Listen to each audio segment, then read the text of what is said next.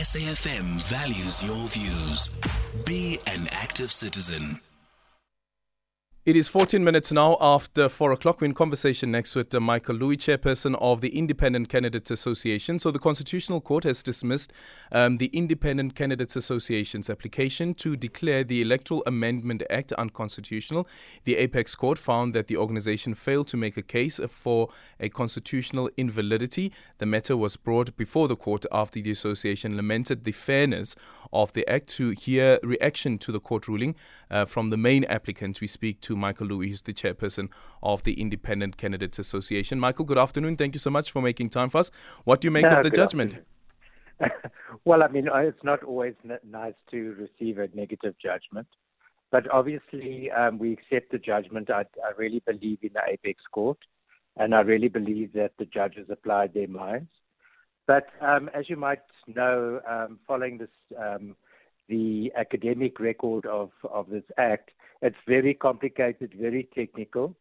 And there's certain parts of the judgment that I believe that the judges actually misinterpreted. And um, so as a result, um, I think what's going to happen is that the 2024 elections is going to be so important because uh, we're going to see what we've said to the apex court that it could be that an independent candidate could get 67,000 votes and not um, make the threshold of 90,000 and the political party could get 45,000 votes, and the political party with 45,000 votes could become a member of parliament, and an independent candidate of 67,000 will not be a member of parliament. And so we believe that that's irrational and that um, that political parties have got more rights than independent candidates. Yeah. Well, as you saw in the judgment, they actually dismissed um, that argument uh, that was brought forward by Michael Atkins uh, and his analysis. They did um, dismiss it, and that's why we said that I think they misinterpreted it. Um, it's definitely it was tested by two actuaries. We didn't just take Michael Atkins' report.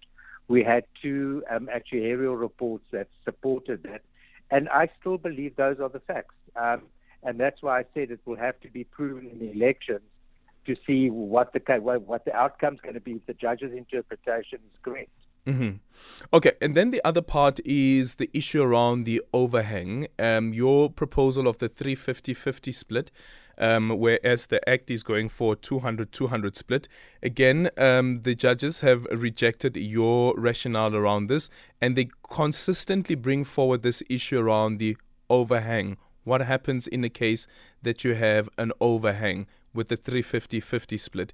Um, do you think that there was a correct um, interpretation of your proposal?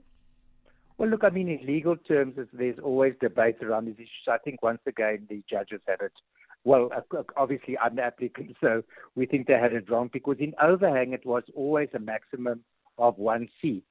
And even in local government elections, in the structures, um, in the Municipality Structures Act, there's an overhang, and the um, the municipality bill um, regulates how overhang will be dealt with. So uh, the same in national, it's only a maximum of one seat, and we felt that the overhang can be dealt with by regulations or by statutory requirements. So we believe that the judges again um, misinterpreted it, but they based their um, arguments, if you read the judgment, on two things. The one thing is they said that they find that it is very difficult for them to interfere in the legislative arm of uh, Parliament. Yeah. Um, um, which which um, is is a strong case. I think that's the one thing. And then the very big case that they're basing their judgment on is on the rationality test.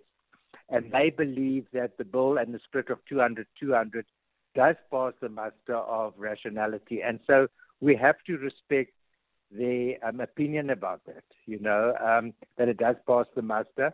Um, I would just like to conclude by saying one thing that I think is very, very important about this judgment is that if civil society didn't test this um, the Electoral Act, um, there could have been a problem that any political party after the 2024 elections that weren't satisfied with the Act, uh, with their results, I mean, could have said that the bill is unconstitutional, the Act is unconstitutional, and then gone to the Constitutional Court at least what we've done as civil society now, and definitely as ICA, we've tested this act. We know now that it's constitutional with the aspects that we raised, but not with the signatures. And I think that's a fantastic thing. And I think it's um, a very constructive thing that we did. Okay, uh, so with the judgment um, as it is, and the act will now be used, of course, uh, to run the 2024 elections. Uh, what do you see the possibility is of representation of independent candidates in uh, in Parliament? Well, I'm still very um, bullish that independent candidates need to um, to increase the fabric of um, of leadership in this country. We need new voices, new faces. And I really believe that independent candidates mustn't be set back by this. So um, I think that we're going all out now just to prove that independent candidates have got a place in our democracy. They do, uh, people do want to directly nominate their leaders, and I think um, independent candidates are perfectly placed for that. Thank you so much for your time, Michael Louis, the chairperson of the Independent Candidates Association.